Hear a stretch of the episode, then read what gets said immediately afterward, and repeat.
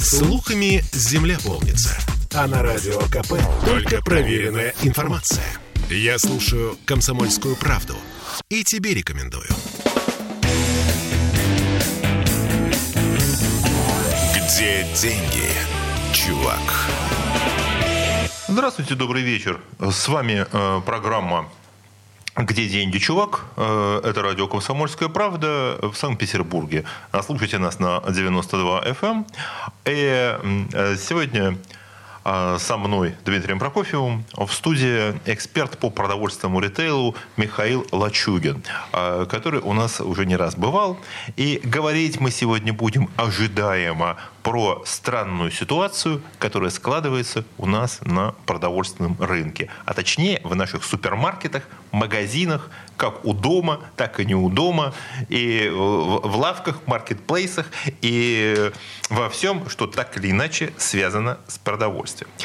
Дело в том, что несмотря на официальную и борьбу с инфляцией, и усилиями по ее снижениями, и рост ставки финансового регулятора, и осень, когда у нас все должно быть, должно быть всего больше, больше, больше, у нас какой-то начинаются странности с ценообразованием на базовые виды продовольствия. Вот у нас сильно выше темпов общей инфляции за последний месяц выросли цены на курятину, свинину и яйца на пять целых шесть десятых процента, на три процента и на два целых три десятых процента соответственно.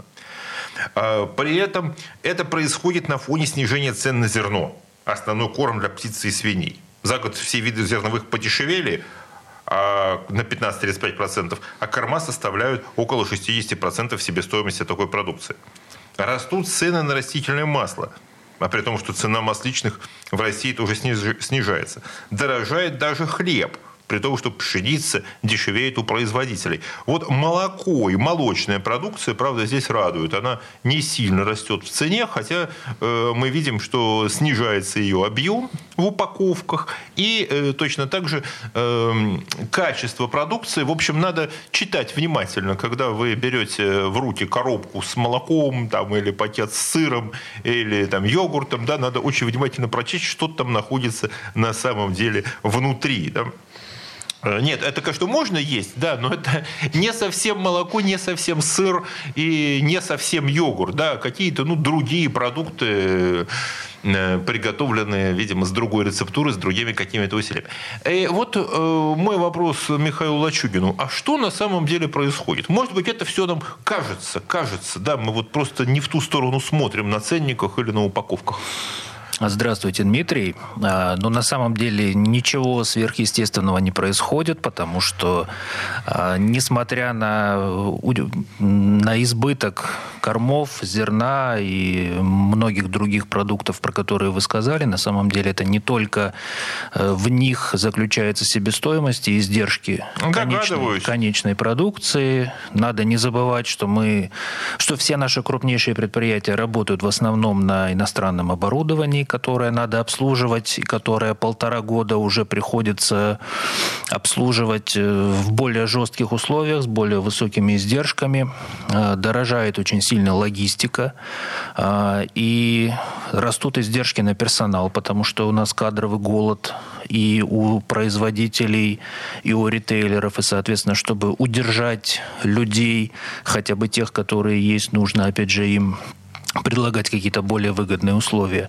Поэтому ничего удивительного в росте цен, в некотором росте цен я не вижу. Тем более, что многие производители, вот опять же, за эти полтора года, они, ну, где-то сдерживали этот рост. И сейчас, вот осенью, они уже его, так сказать, сдерживать немного перестали. Слушайте, ну тогда такой вопрос, который, наверное, задаст каждый человек, помнивший советское время. Вот сорок лет назад был безумно популярный фильм «Вокзал для двоих». Ну, старшее поколение его помнит, да, это просто... Я, вон, когда я смотрел его подростком в кинотеатре, люди реально там, очередь стояла вокруг кинотеатра на него попасть. И эм, в этом фильме было очень много таких, эм, таких скрупулезно показанных бытовых подробностей советской теневой экономики.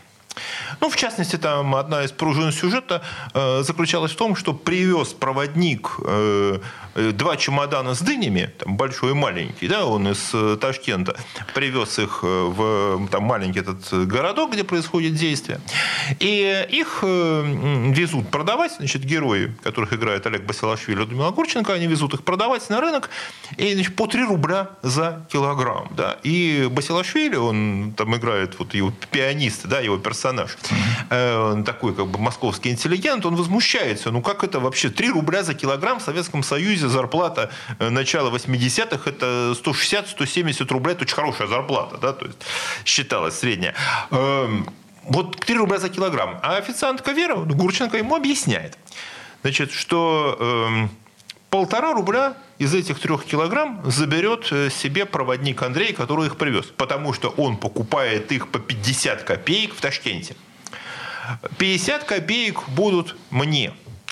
А, ну, за организацию там она хранит, тащит эти чемоданы и так далее, с килограмма. А рубль возьмет себе перекупщик. Потому что он кол... за то, что он колхозник, а рынок-то колхозный. Да? То есть там перекупщик, у которого есть справка о том, что он колхозник и может торговать на колхозном рынке. И из этого складывается цена на дыни, которые в Ташкенте продаются за пятьдесят копеек, летом вот, в средней полосе России они продаются по три рубля за килограмм. Я это говорю к тому, что любой человек, который прошел, как сказать, школу советской экономики, он скажет, что все зло от перекупщиков. Это вот эти торговые сети, это вот эти магазины. Вот там они заряжают какие-то безумные накрутки, да, там рубль, два, три, десять, да, понятно, сейчас. И вот именно поэтому высокие цены. Это так или это не так? Вот мы... Кого мы должны ругать? Нет, это, это однозначно не так. Во-первых, не нужно все-таки сравнивать советских перекупщиков и современные торговые сети. Это достаточно высокотехнологичный бизнес, очень серьезно организованный, с огромнейшей инфраструктурой логистической, технологической, айтишной и так далее. Естественно, он берет себе какой-то процент, это нормально. Как бы они не могут существовать на благотворительных началах. Но если мы говорим про базовые продукты, продукты питания, там сахар, масло подсолнечное, молочные продукты, хлеб, то э, нету наценок, про которые говорят там двести-триста процентов. Такого нету. Безусловно, есть категории товаров, э, отдельные, точнее, позиции в каждой категории, где есть более высокие наценки. Это как бы вот как раз-таки баланс э, цены, когда более состоятельный покупатель платит за менее состоятельного. Но если мы придем идем в магазин, то мы всегда найдем бутылку молока там, за шестьдесят, за семьдесят рублей, буханку хлеба за тридцать-сорок рублей. И поверьте, она, эта цена не накрученная. То есть эта цена ну, пять-десять, максимум там, пятнадцать процентов накрутка в среднем идет. Поэтому нет, с советскими перекупщиками я бы не сравнивал. Есть сезонные товары, которые, да, там огурцы, помидоры, они зимой дороже, летом дешевле. Но если мы говорим про молочку, там, про масло, про птицу, то она всегда примерно стабильна по цене. Слушайте, вот как раз огурцы-то у нас и растут в цене быстрее всего. Ну, огурцы у нас растут немного, там другая причина. У нас в предыдущие годы очень сильно сокращали многие агрохолдинги урожай, точнее, площади под посадку огурцов и переориентировались на томаты. И в итоге в прошлом году, вот зимой с двадцать второго на двадцать третий год, точнее, с двадцать первого на двадцать второй год уже возник дефицит. В двадцать третьем году в начале он вошел в самую такую свою пиковую фазу, когда огурцы резко взлетели в цене, там, вплоть до тысячи рублей за килограмм. Такие цены даже были. Вот сейчас, насколько я понимаю... Есть не захочется, я себе представлю. Да. Лучше купить это, две бутылки водки хорошие можно купить или бутылку э, итальянского вина. Так у нас был парадокс. У нас огурцы, привозимые из других стран, в какой-то момент были дешевле, чем те, которые поставляли наши агрохолдинги. Был такой момент. А слушайте, вы задели вопрос. Огурцы, поставляемые из других стран. А вообще сказался отказ от поставок из других стран вот, продукции. Всего десять лет назад я помню, что на полках магазинов, ну, я говорю о Петербурге, да, петербургских торговых сетях, где-то, ну, наверное, процентов двадцать пять точно занимала даже в супермаркетах, а то и больше продукции, поставляемой из стран, ну, допустим, Восточной Европы и из других. И сейчас, ну, понятно, этой продукции нет. Вернее так, она ввозится, стала ввозиться какими-то кривыми путями. Был момент, когда не было. Это сильно сыграло на цены? Если мы говорим про овощи, фрукты или вообще в целом? Вообще в целом. Ну, а потом по отдельному можем поговорить. Но в целом эта цена увеличила, я думаю, процентов на тридцать. Ну, в среднем так вот, на, если размазывать эту цифру по всем категориям. Ну, понятно, что-то но дороже, что-то дешевле. Все это на самом деле ввозится, как и ввозилось. Если мы пойдем в магазины типа «Азбуки вкуса», «Супер Бабилона» и так далее. То есть весь ассортимент для тех, кто готов заплатить, он есть. И, и польские всякие там товары, как казалось бы, из самых недружественных стран. Все и, есть. И английские, и, и английские, и китайские, да. Вся Европа есть. Кому надо, у кого есть возможность, пожалуйста. Да. Ну, во всяком случае, то, что касается вот такого напитка, не будем его рекламировать, такие белые буквы на красном фоне знаменитые, которые да. были только российские одно время. Сейчас, по-моему, всех стран мира, там, афганская, иранская, да, польская, да, да. немецкая, он... британская, китайская, само собой. Он, он в изобилии. В России, наверное, его такой ассортимент, такое количество, как ни в одной стране мира. Поэтому Россия да, сейчас... Столица напитков красно-белых. Россия, центр, да, мировой центр красно-белого напитка. Где деньги, чувак? Я слушаю Радио КП, потому что здесь самые осведомленные эксперты. И тебе рекомендую.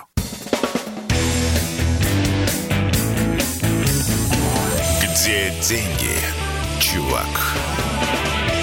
И мы продолжаем э, наш разговор в студии радио «Комсомольская правда» в Санкт-Петербурге на Гатчинской улице, девяносто два эф эм. Э, почему на Гатчинской улице, я сказал, потому что как раз на Петроградской стороне мы можем наблюдать полный набор магазинов э, разных с разными продуктами разного ассортимента, разного качества. И вот как раз стоимость этого ассортимента мы сегодня обсуждаем с экспертом по продовольственному ритейлу Михаилом Лачугиным. В предыдущей части нашей передачи мы говорили о том, что цены, по которым мы сейчас покупаем продукты в магазинах, они, в общем... объективны. Это цены не перекупщиков, это цены в первую очередь производителей. То есть здесь э, мы постарались развеять вот эту легенду о том, что э, цены накручивают исключительно э, продавцы.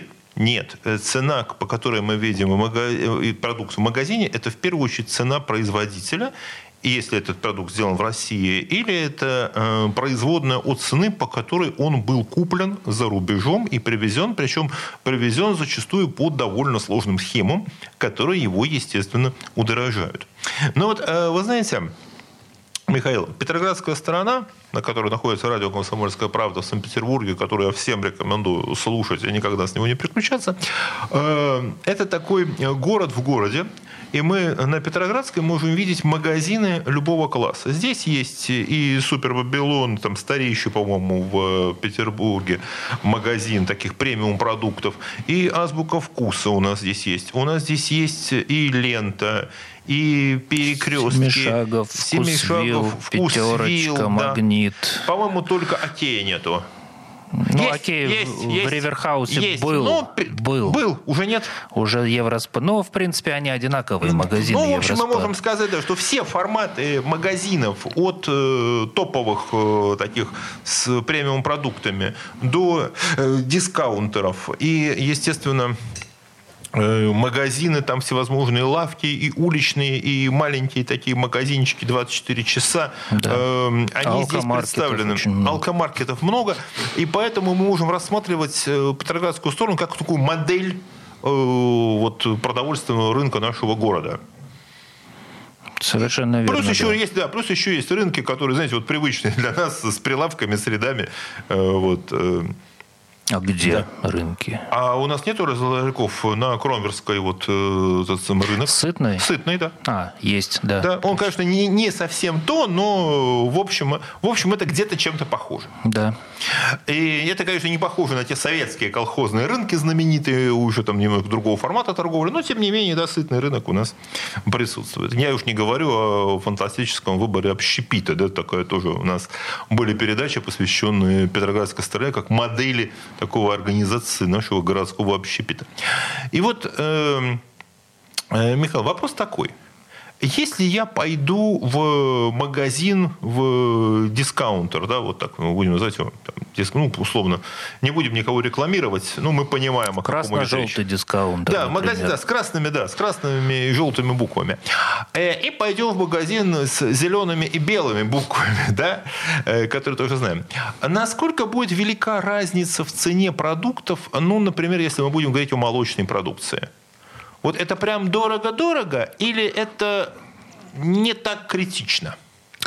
Это очень интересный вопрос на самом деле. Я просто по себе очень часто замечаю, что вот некоторые позиции продуктов в магазине с бело-зелеными буквами, они оказываются даже дешевле, чем в крупных сетевых магазинах наших сетевых гигантов, вот, с красно-белыми буквами.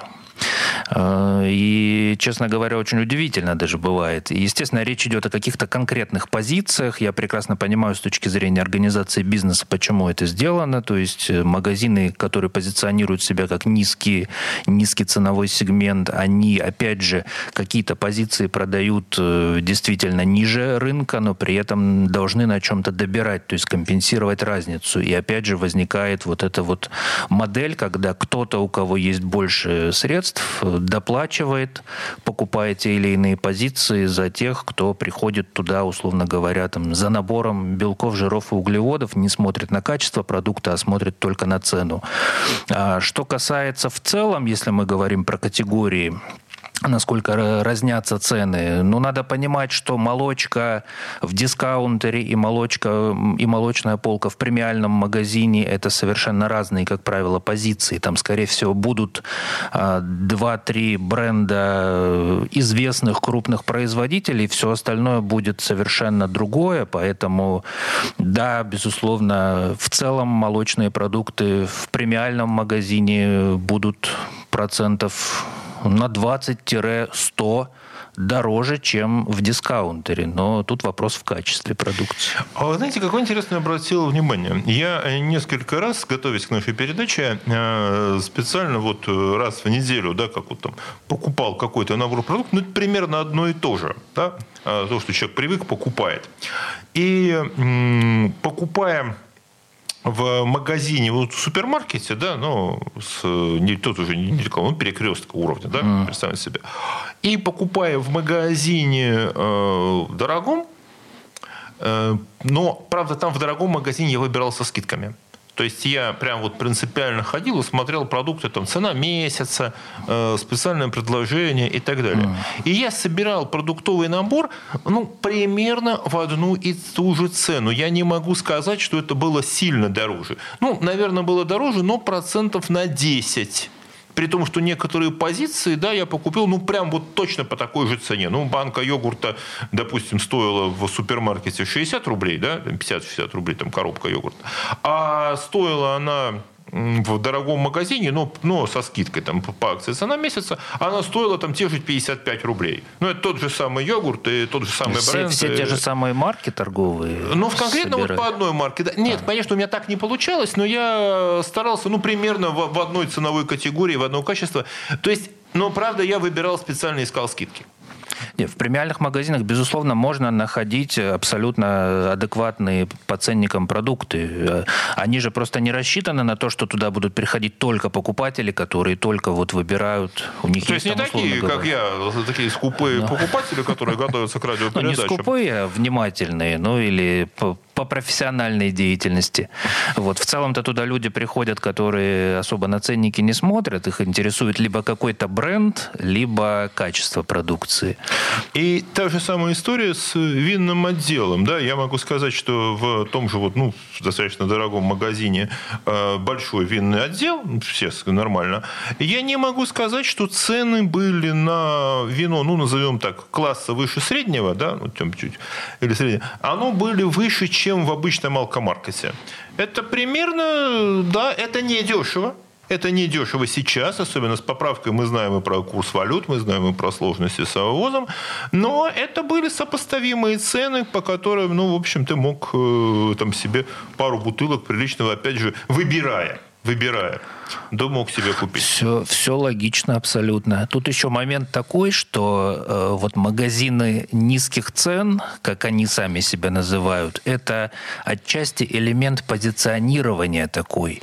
То есть, когда мы приходим в дискаунтер, мы видим, что товар выложен небрежно, на деревянных поддонах, в магазине чем-то воняет, грязно, э, вокруг нас какие-то люди не всегда нам понятны, как они живут и чем питаются. И вот это вот все создается, создает такую атмосферу, и подсознательно кажется, что здесь не может быть дорого. Хотя, действительно, если начать прям скрупулезно сравнивать цифры в чеках, то разница не такая будет огромная. Слушайте, вы знаете, мне потрясающую историю сказали. Дело в том, что у меня... на моих лекциях по маркетингу как-то был человек, который как раз из магазина дискаунтера, да, вот он был там управляющим магазином, он сказал, говорит, мы, говорит, а он пришел туда из хорошего магазина, ну, сменил место работы, да, поменялся, были лучшие условия, и, говорит, распорядился помыть пол. Вот он расплылся, прям вот, ну, как, как он привык, он кричал на уборщицу, что говорит, почему пол грязный, почему пол грязный.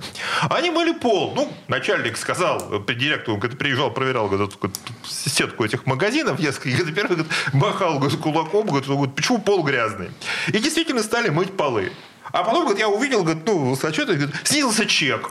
Снизились покупатели, потому что покупатели, видимо, решили, что если помыт пол и убран мусор какой-то, наверное, дорого. Заглядывая, да. Говорит, вот это, говорит, и потом он там собрал, собрал совещание. Говорит, да, говорит, стал снижаться трафик именно случайных покупателей, которые там заскакивали посмотреть, ой, что-то здесь стало чисто, что-то... ой, нет, здесь постоянно, ну, ходили и ходили, они не обращали внимания соседних домов. А вот случайный трафик, который часто дает вот такие дорогие позиции, там человеку надо срочно купить, ему казалось это дорого. Совершенно верно, да. Поэтому они искусственно иногда поддерживают вот такой вот внутри легкий беспорядок, скажем так. То есть, э, на самом деле, никакой дешевизны там нет. И надо внимательно смотреть на цены. Надо внимательно смотреть на цены и в дискаунтерах, и в дорогих магазинах, потому что один из ключевых принципов работы сетевого ритейла – это расчет на невнимательность покупателя. Но, опять же, в этом ничего ужасного нет, это бизнес. Ну, вот как раз по поводу внимательности покупателя мы поговорим э, буквально через несколько минут после выпуска новостей, потому что я хотел задать Михаилу вопрос о том, что существует ли такая справедливая цена. Потому что я со своего детства усвоил, что вот есть какие-то волшебные со справедливые цены, по которым можно покупать. Не дороже и не дешевле. Поговорим после перерыва. Где деньги, чувак? Слухами земля полнится. А на радио КП только проверенная информация. Я слушаю «Комсомольскую правду» и тебе рекомендую. Где деньги, чувак? И снова в студии радио «Комсомольская правда» в Санкт-Петербурге на волне девяносто два эф эм. Дмитрий Прокофьев и Михаил Лачугин, эксперт по ритейлу, обсуждают... сколько на самом деле мы должны платить за молоко, масло, мясо, овощи. И э, у нас в предыдущей части передачи э, возник такой вопрос. А существуют ли такие вот справедливые цены? Потому что мы говорили о том, что когда вы приходите в магазин, вы платите не только за вот, коробку с молоком, да, или пачку масла, или кусок колбасы, вы платите еще и за то, что она сюда, да, эта колбаса или масло сюда приехали, за то, что они упакованы, за то, что они вот так выложены, за то, что магазин либо переполнен людьми, либо он пустой, да, то есть вам... Э- там вы находитесь, там два-три человека ходят по залу. Вот. Это все закладывается в конечном счете в, коне... вот в цену, по которой вы покупаете. Да, это вот много-много-много вот этих маркетинговых элементов, э, они превращаются в цену. И ну вот вопрос, э, существует ли то, что называется справедливой ценой? Что я имею в виду? Ну, мы понимаем, что есть какие-то э, цены дешевле, которых продукт продаваться не может или не должен. И если мы видим, что э, какой-то продукт стоит слишком дешево, ну, это повод подумать, а почему? И вот э, когда приходим, конечно, всегда приятно увидеть, когда у нас вдруг что-то продается совсем дешево, да? Но какая есть минимальная цена, дешевле которой, ну, не может продаваться без потери качества тот или иной продукт. Вот из такого самого базового набора. Если, ну, допустим, мы будем говорить о литре молока в коробке, вот э, сколько такая цена, дешевле которой он на российском рынке, ну, на петербургском, будем говорить так, продаваться не может. Ну, я скажу тогда свои собственные принципы, по которым я выбираю продукты. Разумеется. Потому что все равно есть, наверное, какие-то нюансы. Я считаю, что бутылка молока, литровая бутылка или коробка не может стоить дешевле семьдесят рублей сейчас. Все, что дешевле, это либо какой-то там недолив, недовес, либо это продукция, которая не соответствует по жирности заявленному на упаковке. Это, кстати, многие исследования подтверждают. Вот у нас в Питере есть организация «Общественный контроль», они регулярно этим занимаются, вот, и выявляют как раз-таки такие моменты. Либо же это просто сухое молоко туда добавлено, либо это вообще растительные жиры добавлены, что сейчас, к сожалению, даже с введением честного знака, так называемого, не стало сходить не стало на нет. гарантии честности. Да, поэтому вот касаемо молока, для меня цена это семьдесят рублей, это вот такой базовый момент, потому что, например, литр цельного молока у производителей стоит сейчас, ну, порядка тридцать три - тридцать пять рублей, соответственно, это уже половина цены, плюс бутылка, производство, логистика, наценка магазина и так далее. Вот так мы получаем справедливую цену. Слушайте, это мне напоминает историю, был такой советский анекдот, безумно популярный, знал каждый житель эн эс эс эр, я его знал в школе, узнал в школе. Значит, там э, спрашивают у доярки, вы можете, вот вы добились рекордных надоев от своей коровы, да, в вашем колхозе, э, «Красный путь». Можно ли, говорит, увеличить надои, говорит, в полтора раза? Он говорит, а, да, говорит, можно. Мы взяли социалистическое обязательство, увеличим в полтора раза. Говорит, а в два раза можно? Он думает, да, говорит, пожалуй, в два раза можно. А вот так, говорит, если, говорит, взяться и увеличить в три раза. Она говорит, нет, в три нельзя. А почему? Только вода получится. Одна вода получится. Поэтому да. Здесь и так. Что если, говорит, вот семьдесят рублей, говорит, а вот если меньше, то, ну, не то чтобы одна вода, но... Но что-то но такое что-то под, не подкрашенная то. Вода. Что-то то, уже не то. То же самое... А, да. Со сливочным маслом, например. Вот у нас, опять же, в сети красно-белых дискаунтеров, да и многих, на самом деле, других магазинов лежит сливочное масло, пачки сто восьмидесятиграммовые. сто восьмидесятиграммовые, по... уже не двести, да. Все, двести больше нет. По замечательной цене сорок девять рублей за пачку. Ну, опять же, такой цены на сливочное масло не может быть никогда, потому что, чтобы получить... килограмм сливочного масла нужно двадцать пять литров молока цельного. То есть уже считаем, если литр у нас стоит даже по тридцать рублей, уже сколько нам нужно на килограмм. На тридцать тысяч рублей. Это только сырье, соответственно. И опять же, все остальные манипуляции. Поэтому касаемо масла, например, я ориентируюсь от цены двести рублей и выше. Тогда, то есть двести рублей пачка сто восемьдесят граммового масла. сто восемьдесят, там двухсотграммовая пачка от двести рублей, соответственно. Ну, в общем, брендовые, да. В общем, такие бренды, как говорится, намоленные, которые мы давно знаем. Да. И, в принципе, они с этим... Ну, они в этой как раз ценовой категории, категории получаются. Хорошо. Вопрос. А вот... Э- Я очень люблю, значит, я такой очень сырный человек, я кофейный и сырный человек, и кофе пью постоянно, и сыром закусываю. А, значит, и сыр, который я вижу российского производства. Почему? Это не иностранное, это российского производства. Новые сыры, действительно, их появилось много. В магазине, где, как говорится, цены выше среднего, и там сыр продается по... Значит, у них там от двух тысяч рублей начинается российский сыр. Ну, полторы, да, он хорошие какие-то сыры. Но есть акция. Тысячу рублей продается. Я ел. Вкусно. Вот тысячу рублей килограмм сыра. Это нормальная цена или э, должна быть дороже для российских продуктов? Нет, я думаю, да, в целом это нормальная цена. Вот уже когда ниже начинается, тогда уже могут возникать какие-то опасения. Тысяча и выше вполне адекватная цена, потому а, что на, а на сыр пятьсот, не так семьсот, много литров молока. А если пятьсот-семьсот рублей за килограмм, вот он так вот лежит, продается? Российский. Тогда в таких случаях, но опять же, как я делаю, я смотрю, кто производитель. И так как я знаю, в принципе, всех крупных производителей, я знаю, у кого там своя сырьевая база, кто сам от поля до прилавка, условно говоря, имеет цепочку, а кто где-то там нафасовал в каком-то цеху непонятном, без адреса, без опознавательных знаков, тогда уже возникает вопрос. Поэтому бывают действительно какие-то акционные цены на сыры крупных известных производителей, которые вряд ли будут портить свою репутацию, что-то туда добавлять. А когда вот сыры продаются дешевые от каких-нибудь посредников, которые где-то закупили сырье, где-то вдали от всех лишних глаз это все нафасовали, то, соответственно, тогда уже такую продукцию я бы не брал. А, слушайте, я ведь столько раз вам говорил, что надо в вашем телеграм-канале Про... Вот это все про... расписать это, это в тексте. Напомните нашему слушателю его название, чтобы искали. Телеграм-канал «Продукт Медиа» называется. Да, и также Там... в моем телеграм-канале «Деньги и Песец», то тоже можно найти на него ссылки. Вообще, значит, мы, смотрите, литр молока не может стоить меньше семьдесят рублей.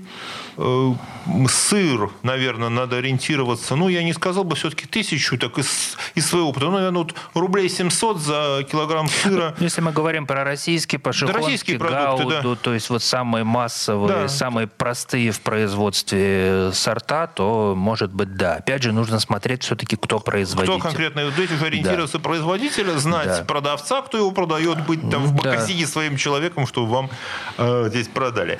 Э, так, масло, понятно, сто восемьдесят от, грамм от двухсот, ну, да, рублей, от двухсот это рублей. Уже масло, а не, а не то, что называется. Ну, скорее масло. Всего, это масло. Опять же, нужно всегда все-таки ориентироваться на производителей и смотреть, чтобы это был именно производитель, а не фасовщик. У нас, к сожалению, беда с тем, что огромное количество предприятий, которые фасуют непонятно откуда поступающее сырье, и вот отследить эту цепочку, конечно, потребитель... Никакой честный знак не помогает.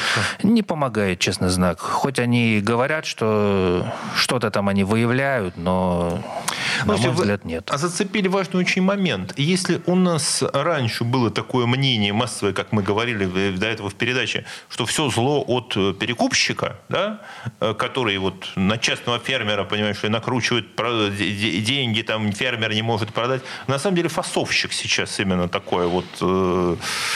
Да, Да, фасовщик. Стал тем, кто накручивает цены. Не производитель, а именно фасовщик. Да. Это, ну, таких много производств, да. С, с хорошим оборудованием, под любые задачи, любые объемы готовы нафасовать, по любой цене. То есть на них можно выйти, нарисовать. Они говорят, вам, вам нужно масло поскольку? По сорок рублей там, за пачку. Не вопрос, нафасуем. И честный знак наклеим. Или вам нужно по триста рублей масло за пачку. Тоже сделаем хорошее, качественное. Это будет настоящее масло, и да. Оно будет прям вот триста, да, рублей, да, да. И, и, и, и тоже будет стоять честный и знак. И тоже будет честный знак стоять. Вот это очень интересно, когда у нас между вот именно производством и магазином, да, вот это фасовочные линии, которая такая сеть фасовок. Но видите, если стали. Их убрать, они выполняют определенную тоже социальную функцию, назовем ее так, потому что если их убрать, то сразу возникнет некоторый дефицит на полках. Что такие объемы нафасовать может не каждый производитель. Для этого нужно ставить дорогие узкие линии, дорогое оборудование. И придется точно так же ехать через колхозный рынок на поездах, вот как с мешками, да, как было это возить. А этого, наверное, никто не хочет сейчас. Слушайте, и тогда после короткого перерыва на рекламу я задам вам очень интересный вопрос, который на самом деле задан был еще полтораста лет назад. Не переключайтесь.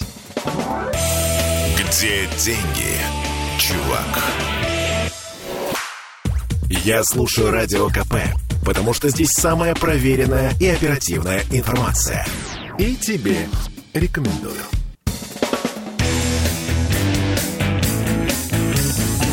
Где деньги, чувак? И в студии радио «Комсомольская правда» на волне девяносто два эф эм в программе «Где деньги, чувак» Дмитрий Прокофьев и Михаил Лачугин. Напомню, что Михаил Лачугин – эксперт по продовольственному ритейлу. Ищем деньги в продовольственной рознице. И заодно в сельском хозяйстве. И заодно выясняем, какая же цена на продукты должна быть, скажем так, минимально справедливая. Если дешевле, это должно нас будет насторожить. Да, мы как раз говорили об этом в предыдущей части передачи. Напомню, литр молока дешевле семьдесят рублей, пачка сто восемьдесят граммовая, уже никаких двести грамм масла, не меньше двести рублей. И, соответственно, сыр массовых марок от семисот за килограмм. Где-то должен стоить. Про колбасу еще поговорим отдельно. А вот какой вопрос я хотел задать Михаилу. Дело в том, что расскажу такую историю. сто пятьдесят лет назад в Петербурге жил такой профессор Энгельгард. Он был крупный ученый-химик, который был выслан, значит, административным распоряжением из Петербурга, ну, за свою там политическую позицию, и в свое имение. Энгельгард был человек состоятельный, он спокойно уехал в свое имение, где занялся сельским хозяйством. И в тысяча восемьсот семидесятые годы он опубликовал такой цикл писем из деревни. Так и называются, они опубликованы, можно прочитать, они очень интересны, где он описывал быт русской деревни. И Энгельгард в одном из писем писал, что на самом деле для крестьянского хозяйства в Нечерноземье, в русском Нечерноземье, сенокос гораздо важнее, чем обработка, чем, собственно, обработка земли, чем, собственно, пахота. Значит, как, как писал Энгельгард, я процитирую. Возьмем для примера, что крестьянская пара, муж, муж с женой, снабжена всем необходимым для хозяйства. У них есть двор, скот, орудия и столько земли, сколько они сами вдвоем могут обработать. Я напоминаю, это сто пятьдесят лет назад. Это дореволюционная Россия. Чем обуславливается производительность хозяйства этой пары? В нечерноземной полосе количество посева обуславливается количеством навоза, какое можно накопить. Количество навоза обуславливается количеством корма. Количество корма обуславливается количеством сена, которое может наготовить имеющая достаточно лугов пара в промежуток времени от двадцать девятого июня до первого сентября. Вот эти два летних месяца. Это количество сена обуславливает у нас, так сказать, всю суть хозяйства. От него зависит количество скота, количество высева, количество хлеба, мяса, сала, молока, которое может потреблять крестьянская пара.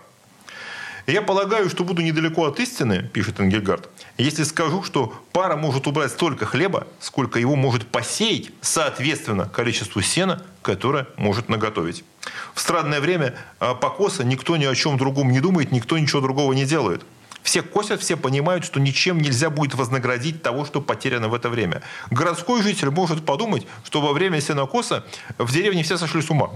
А нужно, однако, чтобы и городские жители понимали, что все, что они съедают и выпивают, дают именно это странное время».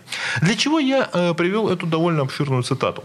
А для того, чтобы спросить Михаила Лачугина о том, а что сейчас можно сравнить вот с этим сенокосом, вот такой главной пружиной нашего сельского хозяйства и продовольственного ритейла, без чего это не будет работать.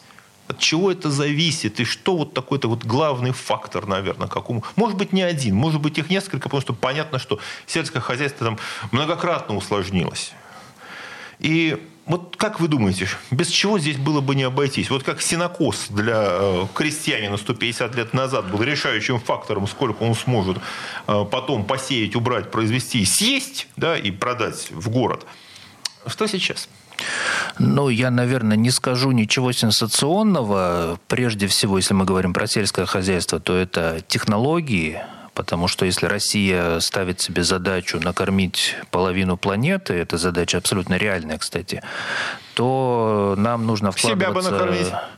Себя мы кормим. У нас другие моменты хромают. Организация всего этого дела. Но себя мы кормим хорошо. У нас ножки бушек нам уже не прилетают из- из-за Атлантического океана.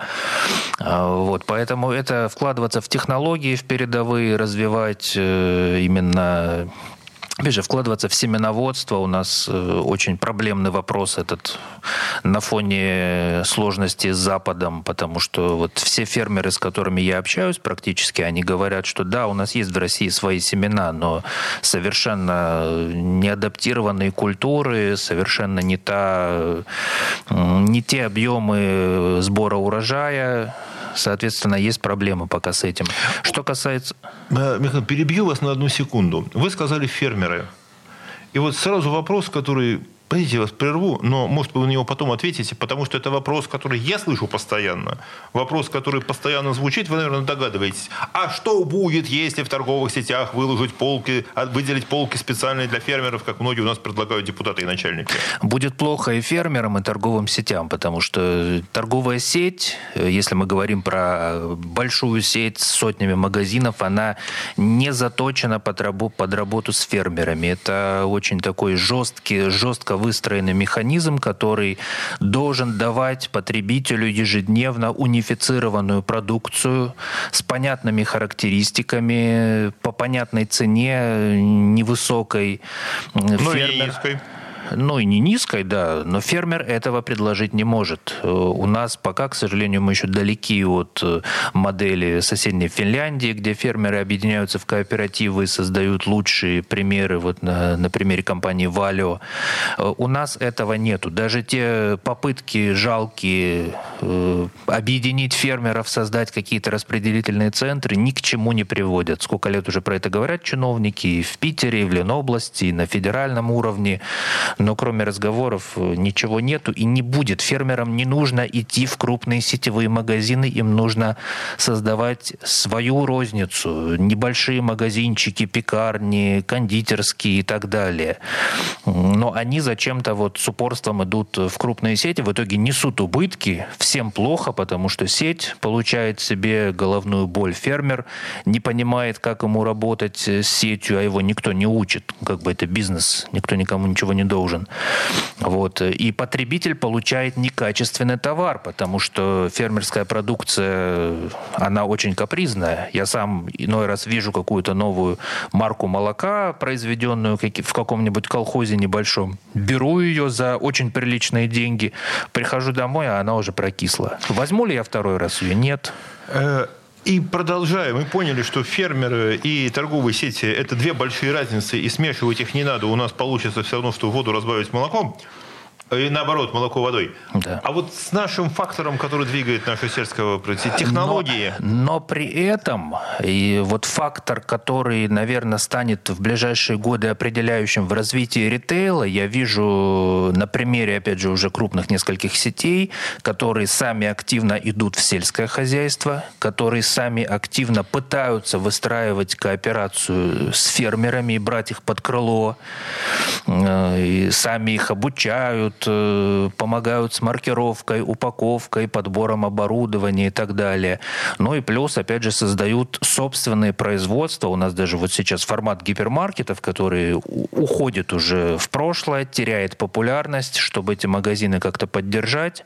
Сейчас сразу в нескольких торговых сетях реализуются проекты по созданию на базе гипермаркетов производств молочных, хлебопекарных, готовой еды. То есть вот это я вижу одним из драйверов развития ритейла, и вот как раз-таки еще собственные сельхозпроекты, это получится такая связка ритейлеров и сельского хозяйства. Слушайте, это то, что называли... Э- Я, когда учился в школе, это называлось «Смычка города и деревни». Но по большому счету, да. Да, слушайте, это на самом деле потрясающе интересная история. Очень. Потому что, если сто пятьдесят лет назад, да, э, вот крупный русский ученый, который вынужден вот, занялся сельским хозяйством, и, кстати, преуспел, Энгельгард очень э, развил свое хозяйство, считал, такой очень образцовый пример, э, как раз потому, что он был крупный химик, и знал вопрос удобрения, агрономии, да, смог поставить свое вот это сельское хозяйство как раз на такую научно-технологическую основу. Вот крестьян только в своей деревне он никак не мог к этому приспособить, вот, а у него в хозяйстве получилось, да, вот именно серьезную подвести научную базу. Что сто пятьдесят лет назад, что сейчас? Технологии... А, кстати, сенокос, да, вот эта вот уборка сена, которую он сказал, просто здесь долго рассказывать, это очень сложная технологическая да, операция. Да? Очень сложная. То есть, на самом деле, не сенокос сам по себе и не производство, а именно технологическое взаимодействие и кооперация. Вот это тот фактор, который сможет сделать так, что мы будем покупать продукты по цене, которая будет, а, для нас приемлема, б, так, как нам удобно, С э, такого качества, чтобы да, мы... стабильного качества и не фальсификат. Может быть, это будет не какое-то там элитное молоко, но оно будет вкусно, сытно, но оно и... будет молоком нормальным, которое нормально хранится, не пропадет и имеет весь набор витаминов и микроэлементов, которые должны в нем быть. Слушайте, ну попробуем, будем стараться. Михаил, спасибо вам огромное. Это была программа «Где деньги, чувак?». Слушайте нас каждую неделю на радио «Комсомольская правда». Спасибо, Дмитрий. Где деньги, чувак?